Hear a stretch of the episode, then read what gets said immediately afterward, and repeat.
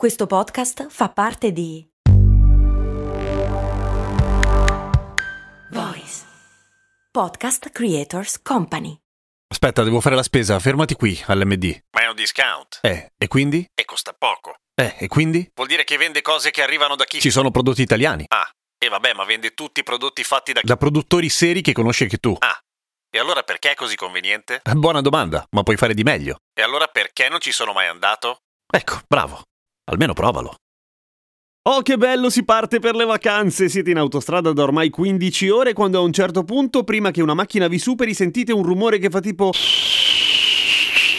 Non è uno shuttle, è il famigerato fischio del portapacchi. Succede ogni tanto, o magari da quando siete partiti sentite perché fischia il portapacchi a voi. Ma perché fischiano i portapacchi e perché in generale le cose fischiano? Perché ad esempio il vento fischia e infuria la bufera? Oppure rivoluzione a parte semplicemente il vento fischia nelle foreste creepy piene di fantasmi? Perché mm, i fantasmi fischiano. No, non è vero, è un'altra ragione. Partiamo dalle basi. I suoni sono vibrazioni, le vibrazioni sono dedicato a te.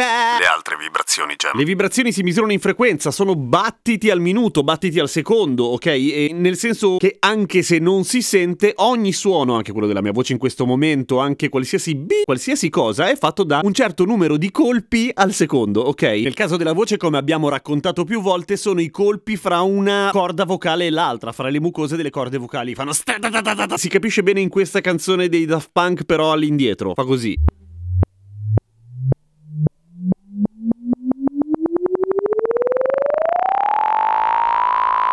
Anche perché all'indietro credo che non mi fotta la SIAE. Vero? Dai, sto scherzando, SIAE. La sei presa? No! No, aiuta! Anche il fischio del vento, come tutti gli altri suoni, è fatto da battiti e quindi c'è una ragione per cui il vento produce questi battiti, ovviamente. Tenendo l'esempio del portapacchi, ma vale per qualunque altra cosa, rami degli alberi ad esempio, edifici, qualunque cosa, quello che succede è che quando il vento, che di solito è abbastanza randomico, anche nel caso di un'automobile che va dritta per la sua strada, anzi per la sua autostrada, Cretino. in realtà ci sono migliaia di turbolenze, c'è del vento fuori, ci sono le altre macchine che passano, ci sono gli ostacoli intorno, c'è la macchina che ha una superficie imperfetta, c'è la cagata d'uccello sul cofano, probabilmente è stato Ramon. Insomma, si creano migliaia di vortici completamente a random. Tendenzialmente le macchine da sole non fischiano, anche perché sarebbe davvero stronzo da parte di un produttore di automobili ma- lanciare sul mercato una macchina che fischia, perché le dai fuoco subito. Ma i portapacchi in generale, le barre portatutto, che sono quelle robe che si agganciano e poi sopra ci metti della roba. Insomma, eh, ecco, quelle di solito possono fischiare, perché sono abbastanza imprevedibili le interazioni fra macchina, portapacchi, eccetera, eccetera, eccetera. Per cui succede che il vento che investe, ad esempio, una barra portatutto, farà un percorso da sopra e da sotto la barra portatutto, co- come se fosse un'ala, mettiamola così, leggermente diverso fra sopra e sotto, con due velocità leggermente diverse. Questo provoca dalla parte opposta, cioè quando i due flussi di vento si riuniscono, un piccolo battito, piccolissimo, praticamente inaudibile, che però continua a ripetersi tantissime volte perché i due flussi continuano a bilanciarsi. Una volta vince uno, un mezzo secondo dopo vince l'altro e così via. Per cui questo battito ta ta ta ta ta ta ta, diventa un fastidiosissimo fischio. Come fare per evitare che ti fischi il portapacchi? Beh, cerca di individuare più o meno la zona di dove c'è del fischio e cambia la massa. Cioè, o ti procuri un pappagallo, ti ci fai cagare sopra, o cerchi di cambiare, che ne so, con del nastro adesivo, o se no, fai una cosa più bella. Accordalo su una nota precisa